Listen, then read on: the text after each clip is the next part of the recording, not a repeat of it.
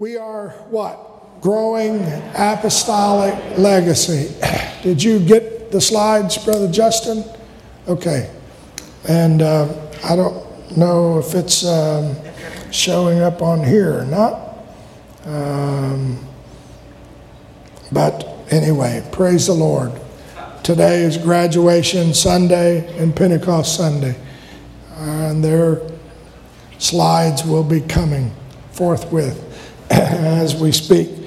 But um, thankful for what the Lord is doing there, and thankful that we're part of Apostolic Church and the church that uh, group that has been kingdom minded over the years, doing what they can, and to see and to hear some of the stories. One of uh, the couple we met 20 years ago when we went to um, um, to Australia. Was a family by the name of the Chavloskis, and um, they uh, received the Holy Ghost uh, in an outpouring that happened in Yugoslavia back in the 20s and 30s, and um, uh, the, the, they weren't born then, but they were later. That their family received the Holy Ghost then.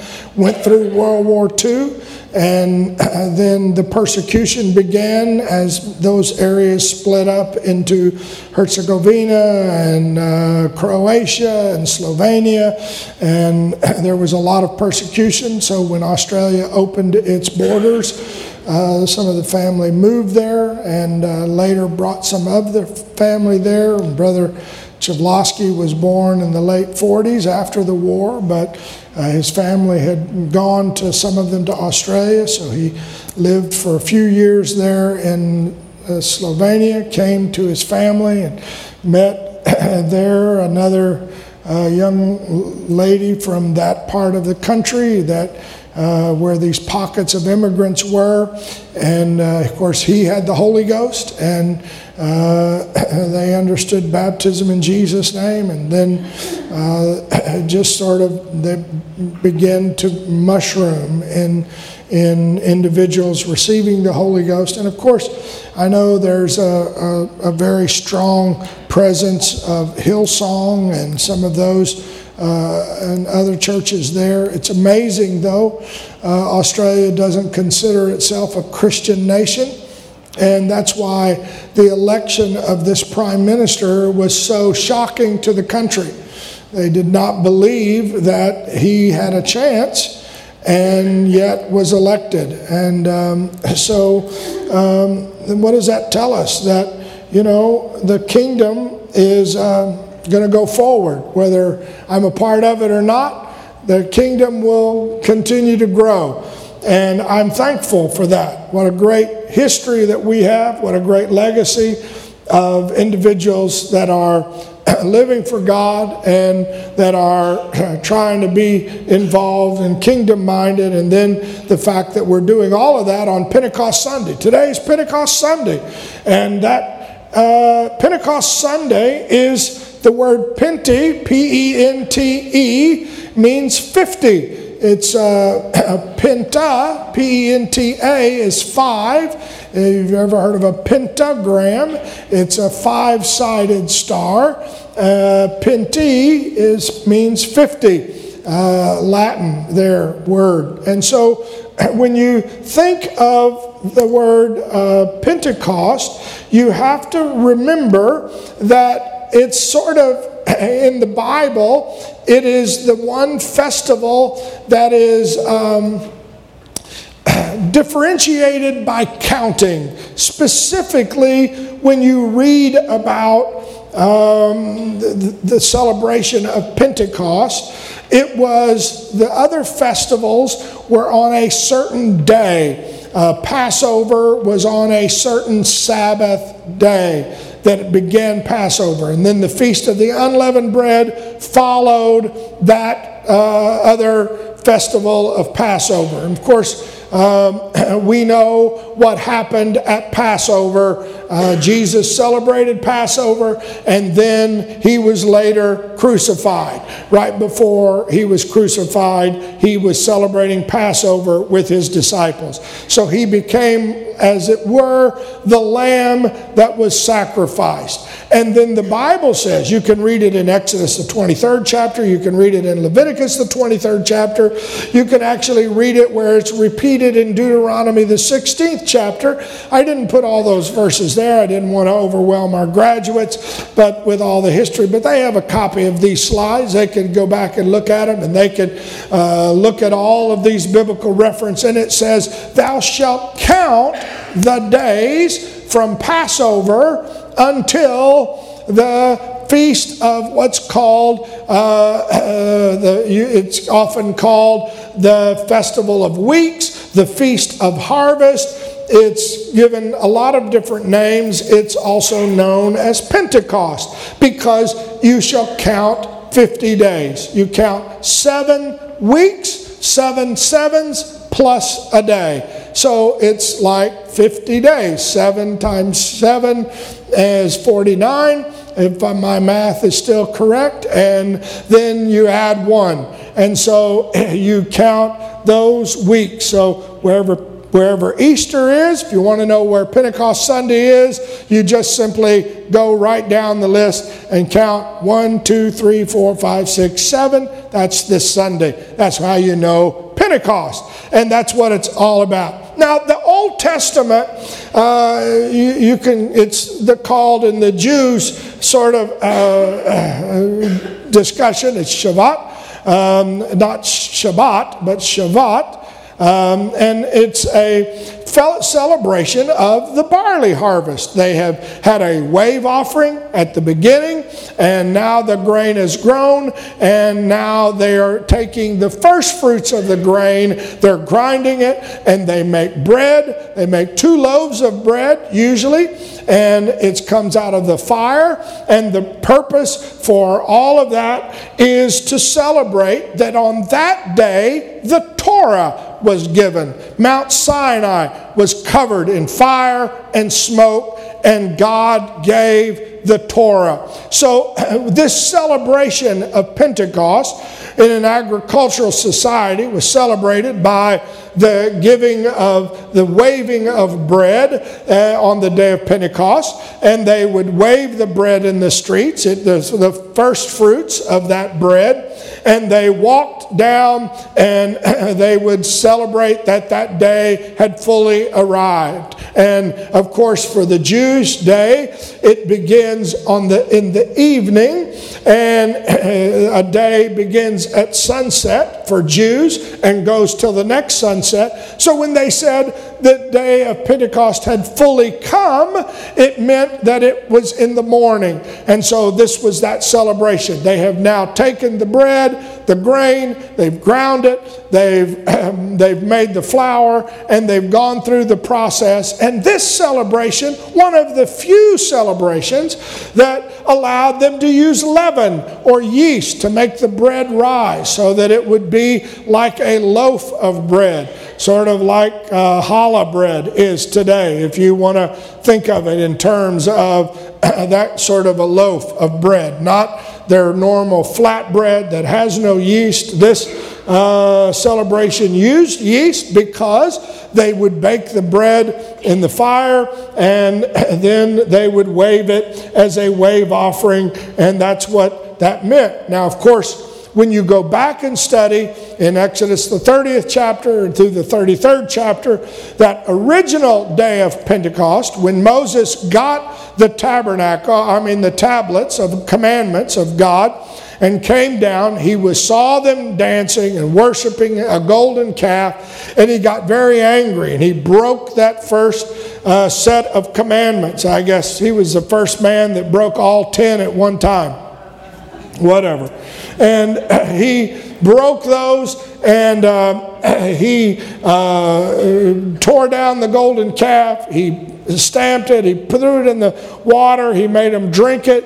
He was, he was wroth, he was angry. And the fire of the Lord went out, and 3,000 people were killed, according to the Old Testament, were killed uh, that day because they were worshiping the golden calf. Why? You say, why was that so important? Because God viewed the giving of the Torah or the giving of the law, his marriage covenant to Israel. You see, Israel had been over 400 years, several generations, as slaves in Egypt.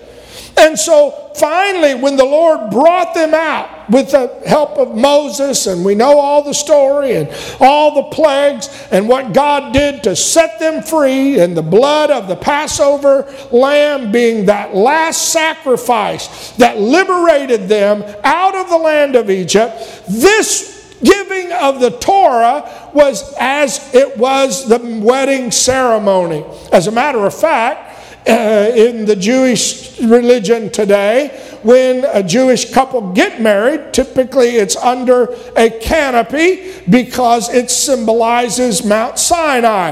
And they are under that canopy to symbolize when God first made his marriage to the Jewish people. And that was an oath, you know, like it is in our marriages. When you get married, you know, you say, Do you promise to do this and this? And I, love, honor, and obey, and I promise till death do us part. Anybody ever heard words like that? Well, you make those promises. And if you will read the Ten Commandments, the Ten Commandments are written just that way. They were written as a covenant between God and the people of Israel. He said, I'm the Lord that brought you out of the land of Egypt. I promise to do these things for you. Now I want you to promise to thou shalt not lie, thou shalt not kill.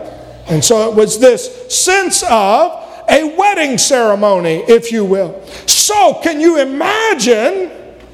If you would think about it, why God would get so angry on the day of Pentecost, the giving of the law, that he would kill 3,000 of them would be because, you know, it would be like kind of going to a wedding and the bride and groom are getting ready to say the vows and the bride the groom has said his vows and he turns to the bride and she's visiting with some other guy on the phone and saying what are you doing tomorrow night are you going to be there? Are we going to be able to visit with each other? And she's worshiping, uh, dancing around.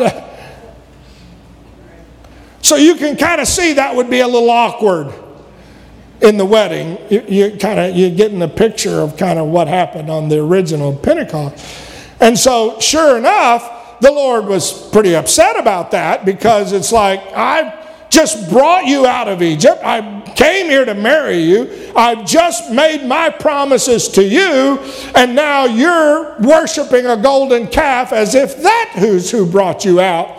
And so, you know, it's like I, I took care of the slavery, I set you free, I've done all of this, and, and then you're going to act that way. So, Pentecost is a very festive celebration.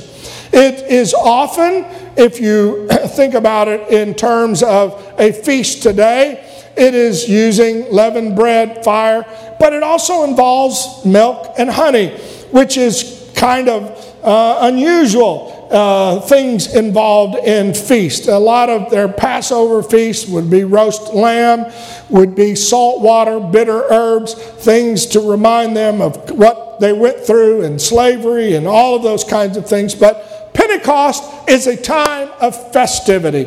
It's a time of milk and honey. Now, the reason for all of that is because the writers have said that the law is sweeter than honey in the honeycomb. And so, in fact, there's a biblical reference that says it's like milk and honey are under your tongue. That's found in the Song of Solomon. The Psalms 119 and then Psalms 19 both have references, and we've sung the song, Sweeter than honey in the honeycomb, thy word is that way. It is sweeter than all of that. And so, why? Because these are the promises of God. And when you think in terms of the Bible, and I know these graduates are are going to, you know, they've, they've been through studying books and they've had to listen to all of that and they've had to read and they've had to figure out what somebody wrote and all of that. And I am sure there were times it was not very sweet. And I'm sure there were classes that they didn't have that they just jumped up early out of bed and were loving to get to every day.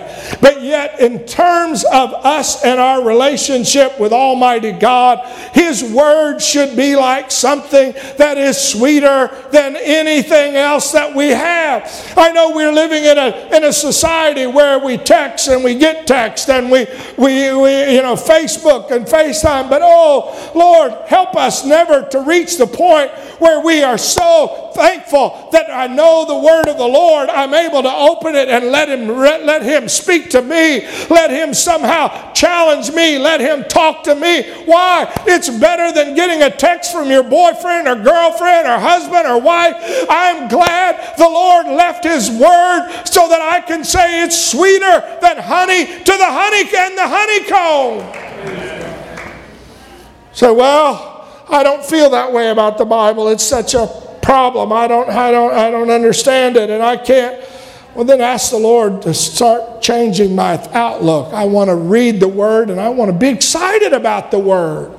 I want to be excited to read what the Word has to say. And I know that's what the children of Israel kind of said. They said, We don't want to hear God talk. We just let you talk to him, Moses, and you, you sort of tell us what's going on.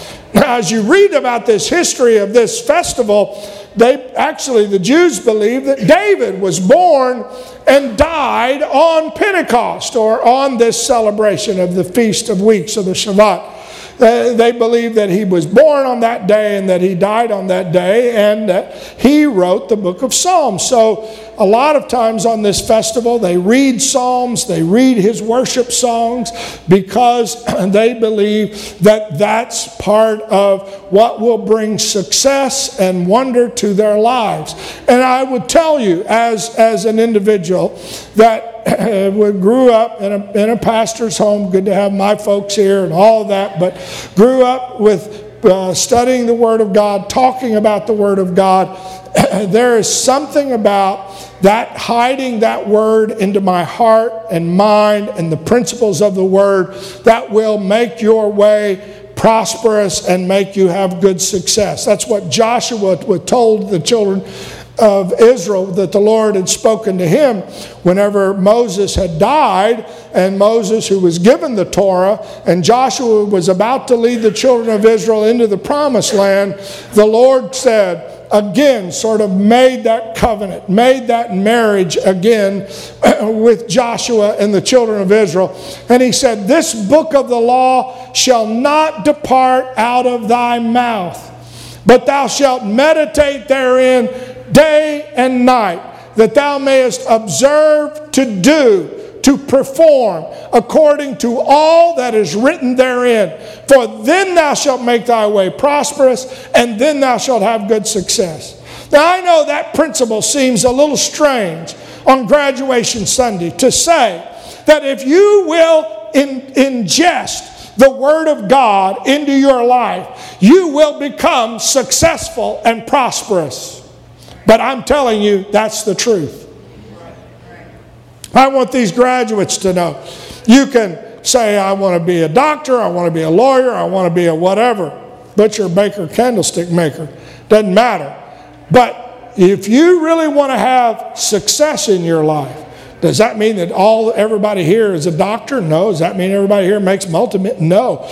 But you will be surprised how you will be able to lay your head down at night and feel like, you know what, I'm doing exactly what God wants me to do. Why? I'm serving Him. There's a sense of fulfillment that you can find in living for God that you will not find in satisfaction of whether you're the manager or the boss or the president or the vice president. It doesn't matter. There is some success that you can find in knowing I am serving God. Why? Because it becomes an absolute authority in our life. And you know what? We are living in an hour that is, is this, what I call the selfie generation. And I know I preached on, on some of that a few weeks ago. but and that is that sense of it's all about me. And if we're not careful, that's what religion has almost been relegated to. It's all about me. I can choose it or not. If it makes me feel good, I, it's great. If it does something for me, it's fine. If it does something that I like, it's great. But if it's not, doesn't fit me, it doesn't fit my schedule, if it doesn't fit what I want, but you know what? There is something to be said about recognizing God wants wants to marry me, and I want to be married to him, and that's more important than anything that I want personally. Somehow I've got to recognize that, you know, I have to submit to someone else. I have to be willing to do something for someone else. Now, what's amazing is that when the Jews got the Torah, the Decalogue, they call it, the 10 words, they look at those same words of creation that there were 10 words given in the book of Genesis, the first chapter, as creation. And they believe that the Decalogue, or the 10, that's what it's called, the 10 words, the tr- Torah, this new tree of life, was given to them personally. That they are the people of the book and they have the Word of God. And so it's part of who they are, that they want to study it because they believe that the more you ingest the Word of God, the more healing there is to your heart, your mind, your soul, your emotions, the more physical healing, the more mental healing, the more emotional healing, the more success you have, uh, the more you ingest the Word of God. Now, you may say, I don't know if I believe that. I'm telling you, I've seen that happen so many times that I can't, uh, I, have not only seen people get healed, but I've seen God move through His Word and heal emotions, heal people that should be troubled, depressed, upset, anxious. It doesn't matter. That's why we have the Word of God. Faith cometh by hearing. Hearing how? By the Word. There's just something about it. And I want these young folks to know this Word is something. In fact, it will help you keep from sinning. It will change your, your actions. In fact, one writer said, I, Thy word have I hid in my heart that I might not sin against God. You say, Why? There is a something about this word that becomes so vital. Now we realize that's the word, and we I could preach about the word for several hours and not touch scratch the surface and there's so many verses in fact in fact one writer said i believe it was in psalms that thy word has been exalted more than even thy name and the Word of God is vital. And I know we're, we are now in a great hour where you can get an app. you don't have to have all the you know books. You can listen to the Word as you uh, are driving. You can listen to the Bible as you're on the road. And yet we find folks more and more and more and more not reading the Bible. I understand. We, we don't. I don't. I didn't bring my Bible at all to Australia. I brought an iPad. I brought an iPhone. I have it right there. I got it. I realize it. But if we don't use all of this technology that's available to get the Word of God in our hearts and minds, then we are not, we are not using it to the best of its ability. What's beautiful about all of it is the Word of God is so readily available. You can put it on an app, it can talk to you, it can talk to you while you're driving, it can put you to sleep at night. Whatever it is that you want to hit the app and let it, or you can say, Well, I'm going to listen to whatever, I'm going to listen to whatever, I'm going to listen to that music or this music or that show or this show. Oh, there's something about letting that Word come into my heart and mind that will begin to transform it. I'm so thankful that one day the Lord gave us His Word. And then you go from there and you realize, well, Ezekiel in the Old Testament prophesied about a new spirit and a new heart that was coming. You read it in Ezekiel, the 11th chapter, and the 19th verse, and the 18th chapter, and the 31st verse, and the 36th chapter, and the 26th verse where he said, A new heart, a new spirit, I'm going to put in you. I'm going to take away your hard heart, your stony heart.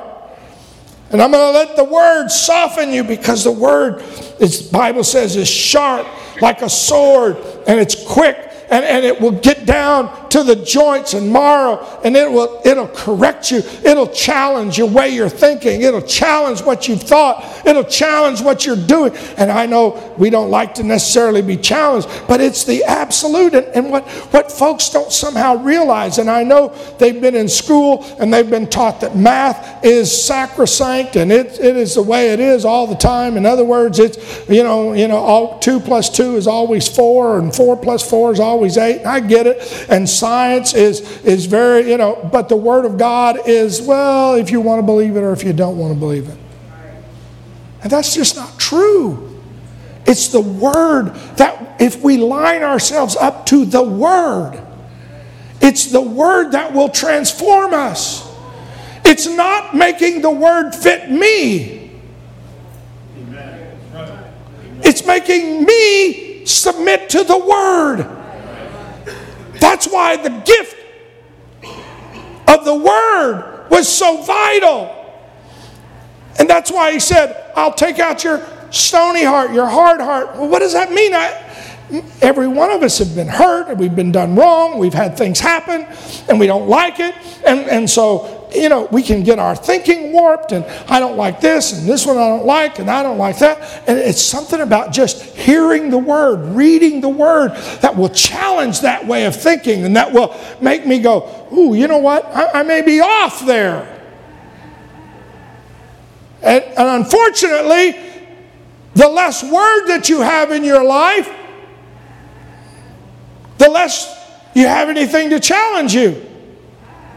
And you start to think that it's up to you. And, and I've, I've talked to so many people, and not anybody that are sitting in the sound of my voice right now, but I, I've talked to people and, and they say, Well, I don't think God this, and I don't think God that, and I don't think, and I'm like, Where did you come up with that idea?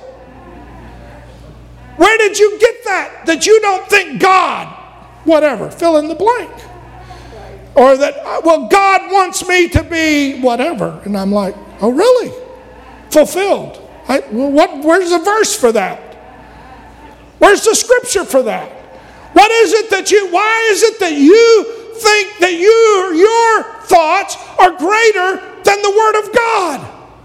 And so that's why it becomes important. These folks have had to submit to teachers They've had to submit to people that have told them whatever they had to learn for their in order to get the degree. Unfortunately, it was not enough for them to go third grade, fifth grade, sixth grade, 12th grade, college course and say, you know what?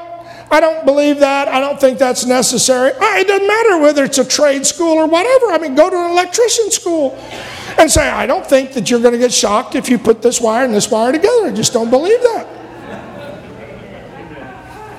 Great. Just do it.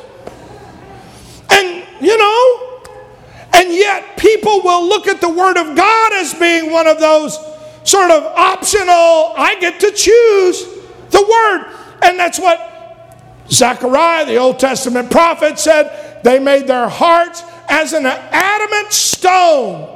They became hard hearted, lest they should hear the law and the words which the Lord has sent in his spirit by the former prophets. So he is talking about how that you can you can make yourself believe that your words are as important as the word of God. And what I wanted these graduates, and I appreciate them all being here, to know is that just as much as the English teacher that said this subject's got to agree with that verb and that noun and all that predicate, and as much as the math teacher said this, there is something about the Word of God that they need to embrace in their mind. It's forever settled in heaven. Heaven and earth shall pass away, but the Word of God is going to be there forever. It's not up to me to try to find the mistakes in the Word, it's up to me to line myself up to the Word of God. Uh, you say it was written by humans, yes, but when you consider the so many miraculous texts that from so many different people, from so many different time periods that would prophesy about the coming of a Messiah and the things that would happen, it's greater than chance. I want to tell you, the Word of God is the thing that I have to measure myself up against and say, this is the absolute that I want to follow. Because if I don't have that, then what will I follow? If I don't use the word, then what? Then what will I, I line myself up to? My ideas? Well, Hitler's done that. Huh? What I think? What somebody else tells me? Who do I line up to? If I don't, you got to choose something. You know? It's like saying, I want to be a Buckeye fan, but I just really love purple and gold or blue and gold. I'm sorry, if you're going to be a Buckeye fan, you're going to wear scarlet and gray. Huh? It's like you don't get to pick. You say, but, but I look good in navy and maize or whatever. Okay, then be a Michigan fan but I like green. Well, then be a Notre Dame fan. I don't care. But the point is, you don't get to tell them. You understand? It, it's about me lining up to the Word. And that's why Pentecost was so important because Paul explained it in Romans and in Corinthians. He said, You are manifestly declared to be the epistle of Christ the New Testament, he said, You are supposed to be the Word of God. We read all these epistles. I'm an epistle. You're an epistle. These young folks are supposed to be an epistle of Christ, ministered by us, written not in ink, but how, what is supposed to be written on you? The Spirit of the living God, not in tables of stone, but in fleshly tables of the heart. That's why Pentecostal experience is so exciting and is so important because you see, John the Baptist had prophesied or talked about the coming of the time whenever the Holy Ghost was going to be outpoured. He said, I can't unloose his shoes, but he's going to baptize you with the Holy Ghost and fire. They didn't know what all that was going on. They just knew they had the Torah, they had the law, they had the Word, and yet uh, Jesus had talked about the Holy Ghost. He, in fact, breathed on his disciples and he said, Receive you the Holy Ghost. He didn't, couldn't give it. John, the seventh chapter, explains it. Why? Because he was not yet glorified. He couldn't actually give it to them, but he told them to receive it. And then he told them in Luke, he said, I want you to tarry in Jerusalem until you be endued with promise from on high. And so this, and that, this is the Word and the Spirit. And so the Word of God told them to go to Jerusalem. Now, this is the same Word and Spirit that was in the very beginning. The Spirit of God hovered over the face of the waters. Read it, Genesis, the first chapter and the second verse. Job talked about, uh, was quoting Elihu, who said, The Spirit of God made me, and the breath of the Almighty have given me life. Now, John, the first chapter said, In the beginning was the Word, and the Word was with God, and the Word was God. 14th verse and we beheld his glory as the only begotten of the Father, full of grace and truth. Psalms 33rd chapter says, By the word of the Lord were the heavens made, and all the host of them by the breath of his mouth, meaning the Spirit, the Spirit, the breath, the pneuma. He said, the Word and Spirit together produce life. They produce a transformation. They started in Genesis, the first chapter, with a transformation of creation. It went through Job, talked about it. Psalms talks about it. Jesus said, I want you to tarry in Jerusalem until you get this breath from God. This word, this marriage covenant, if you will. and so you remember?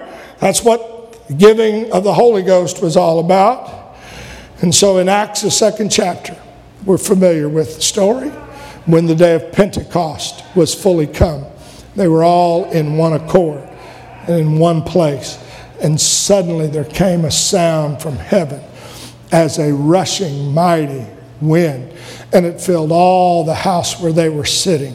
And they were, appeared unto them cloven tongues, two tongues, like at least two cloven, ripped together, like this bread, like this celebration, like as a fire.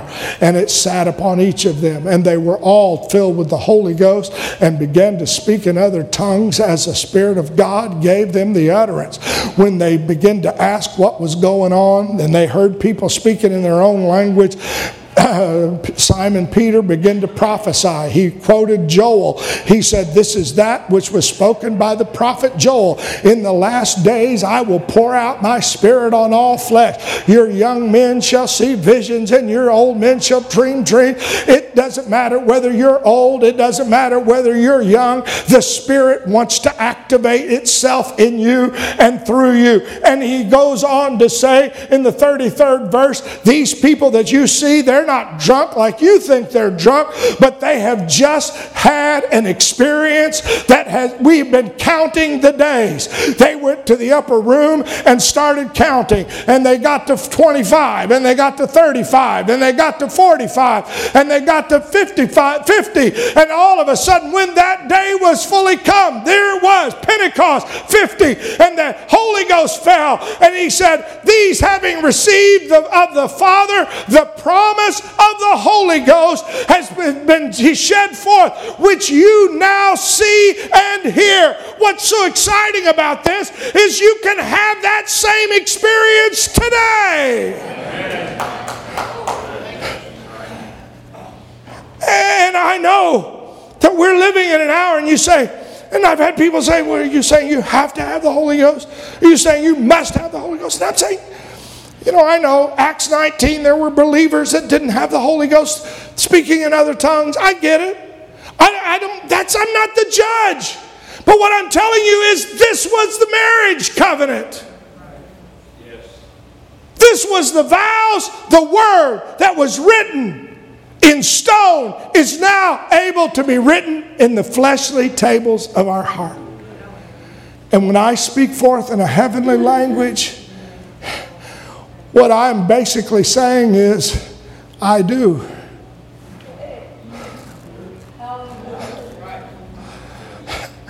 Do you take this man to be your lawful?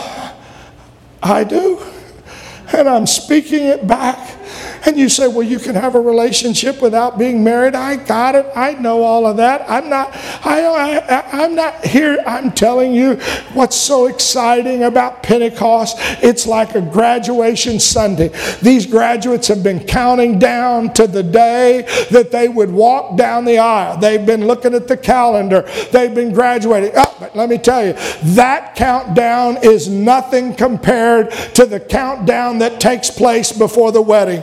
Anybody know what I'm talking about? I remember those days, believe it or not, just 42 short years ago that I was counting down, you know, when's it going to be? When's it going to happen? And I, I, I was fully convinced that the Lord was going to come on November the 3rd, you know, right before we got married because we got married in 77 and that was you know 77 reasons why he's going to come in 77 so it was really going to happen in 77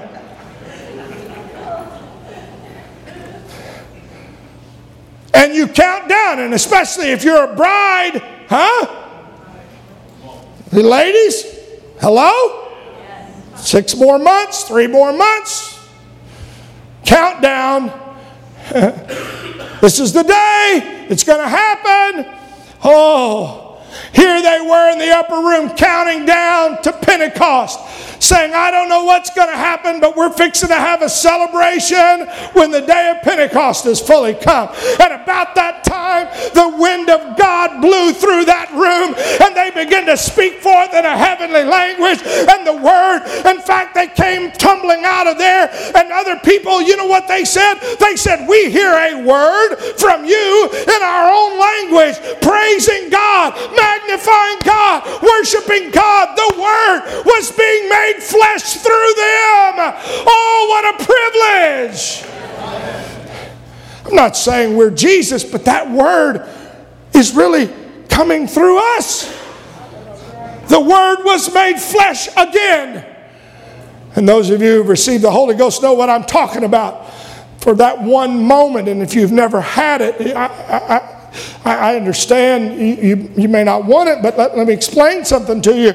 you. You should try it. Just try it and see if you like it because for that one moment, you are just sort of transformed. You are just all of a sudden that one with Him. It's like you're, everything else is blocked, gone.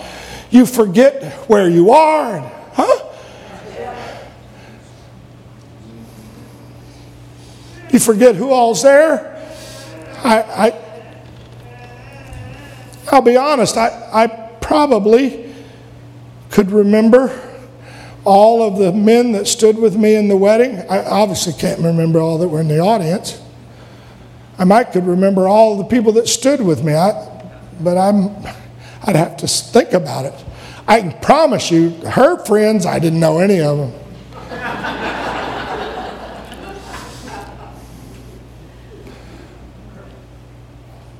But I remember I was there, and she was there. Huh? That's what getting the Holy Ghost is all about. It's like all of a sudden you forget. You know, and I've had people say, well, I'd be too embarrassed. I don't pray. I don't let people.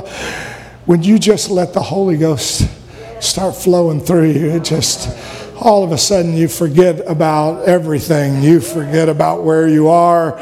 You forget about who's around you, who's praying with you. And I, I know we, we, we try to be kind and nice and we don't want to, you know, hurt people and force them. And uh, we, we get excited and we scream and we're excited. I know all of that.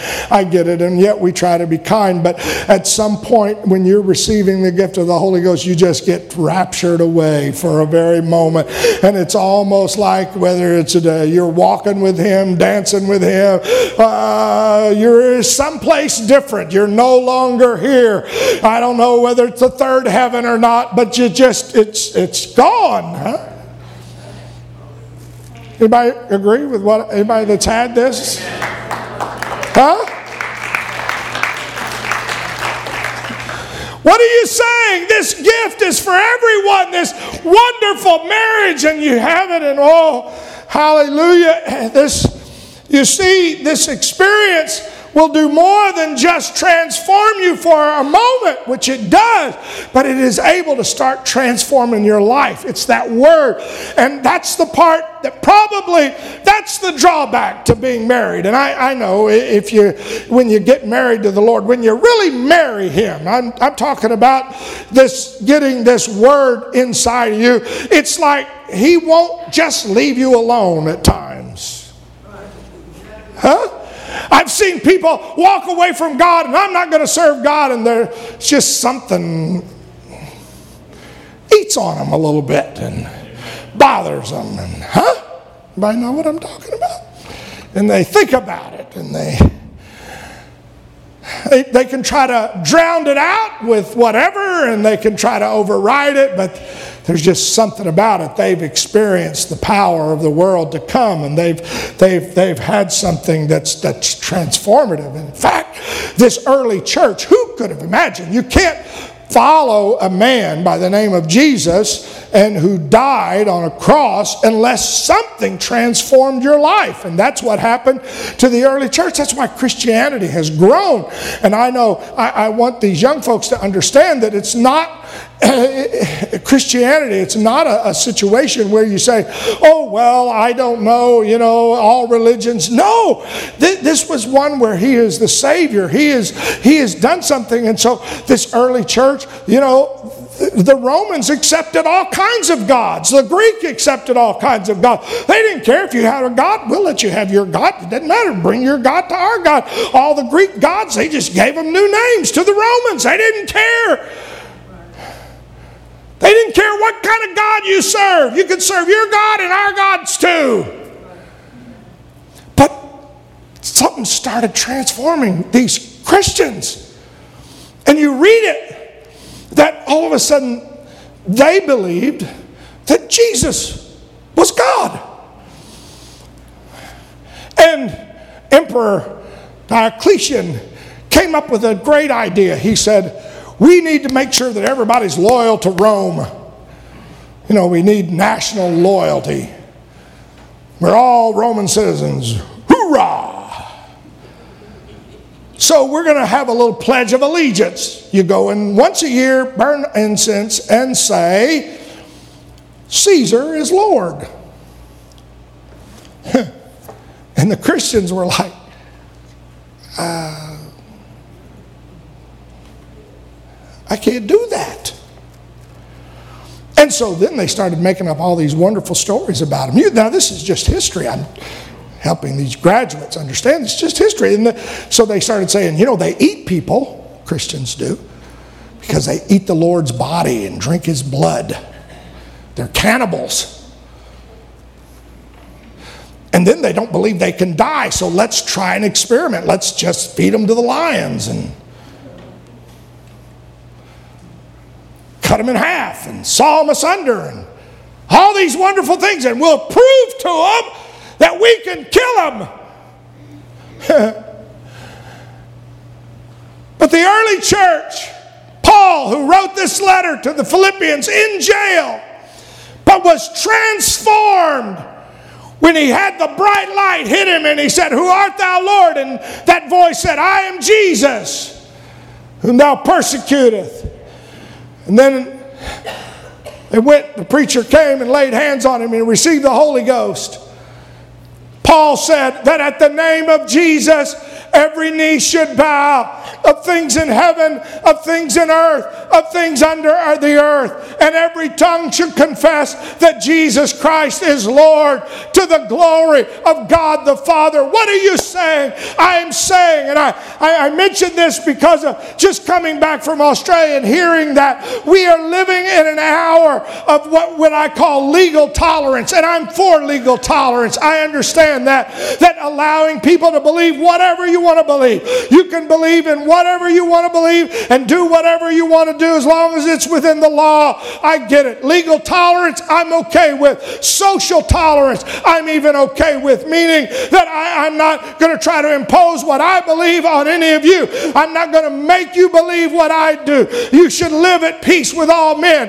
But I want you to understand there is still something that I cannot tolerate, and that is anything that is contrary to the Word of God in my life. I want to live my life by the Word of Almighty God. I want to line it up, not my life to the Word. I want the Word to flow through me so that I line myself up to the Word. Doesn't matter whether religion accepts it, it doesn't matter whether society accepts it, it doesn't matter whether they pass laws that I can do whatever I want to do. I want my life lined up to the Word of God. And that's the difference because the Word's been flowing through me. And that Word convicts me. You see, we're living in an hour in which folks are not as concerned about sin, but it's about sadness, about feeling good. It's not about whether or not I'm sinning or I'm doing wrong. And you say, well, that's very legalistic. I don't want you to judge me. I'm not judging you, but the Word ought to judge you. But you know, I want to be able to do what I want and then also have the word flow through. It doesn't work that way. Not because I'm making the law, because the word's making it. The word's trying to, he wants to marry you. He wants you to be his spouse. It's not. And you say, well, but I don't feel good. I, I, I want to be happy. I want to be fulfilled. I want to be. I got it. I understand that. That's where we are. But, and I, I put here in this, uh, my last slide. I'm through. I, but it's like shooting arrows. You know, you remember the old story about the guy that goes back and he's driving down the highway and he sees a barn and it's got 10 or 15 arrows and they're all in the bullseye and they're all over the side of the barn. And the guy stops and says, Man, whoever's shooting there hit a perfect bullseye each time. It's amazing. And the guy goes, Yeah, it's just the way it is. He said, Well, could I watch you shoot? Sure. He goes out, gets a bow and arrow, shoots an arrow in the barn. Hits the side of the barn. Then he gets his bucket of red paint, paints a circle around it.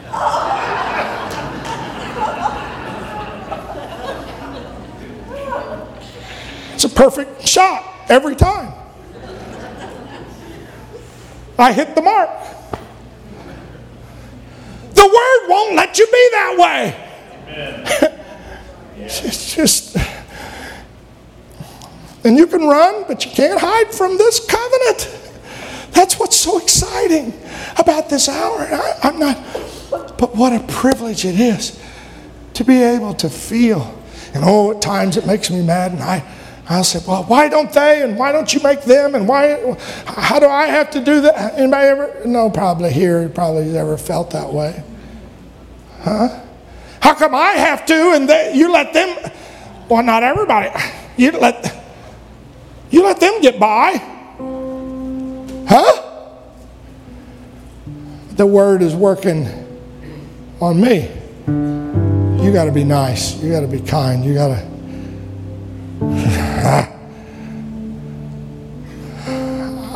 Just tell me the five things I need to do to graduate. Well, repent, be believer, as John said, He that believeth, out of his belly shall flow rivers of living water. But it's just to somehow say, Lord, here it is. I want to all of a sudden not graduate from school. And I'm sorry, Jared, I know it seems like don't be overwhelmed, but the Holy Ghost is just kindergarten all over again. You don't reach the diploma thing where you feel like, I've got it. I'm all that in a bag of chips. I am a Christian. I'm apostolic. I've got it made. Huh? The Word lives in me. And all of a sudden, it says again, I got to work on that spot. I got to work on this one. I got to work on that. You say, well, Pastor, are you trying to say that I'm. All I'm here to do is to open the bread of life, show you the Word. Let the Word work on you. If you'll let the Word work on you, the Word will take care of it. What are you saying? You're sort of in school until the day you die. I know we celebrate a lot of things. It was good to see Sister Brown here. I thought of her as we were having all the D Day celebrations because of Brother Brown, Brother Gale, and he was on the. And I get it. I, I, I am so thankful for those milestones. And the receiving the Holy Ghost is a wonderful milestone. Repenting of your sins is a wonderful milestone. Being baptized in Jesus' name is a wonderful milestone. But it can't stop there. There's no graduation Sunday that I've now made it. I no longer have to hear the word. I no longer have to pray. I no longer have to. Sorry. Not in this world. In this world, It's about, Lord, let your word work on me. I want to experience that Pentecost all over again. Let's stand. Hallelujah. And what's so exciting is that it's for us, for every one of us. In fact, why don't we come? if you're here tonight, this morning, and you say, Lord, I want somehow to feel what he's talking about. I would like to receive that. I'm tired of just shooting arrows on the barn, saying that it's perfect. I, I, know Paul said, I strive for perfection. I'm pushing my way that way. Why? Because the Word was working on him. I want the Word to work on me. I wanted the Word to work on my mind. I want the Word to work on my heart. I want the Word to work on my emotions. Why? Because in this hour, we see so many folks that are so torn up by what they're feeling and what they're experiencing. In fact, the Jews were to the point where they argued with Jesus and said simply, We have never been slaves to anyone. And guess what? They were slaves at that time. The world will enslave you, but when you get the word working on you, you experience true freedom. Oh, hallelujah. Let's just thank the Lord for Pentecost. Thank Him for the word. Hallelujah. Lord,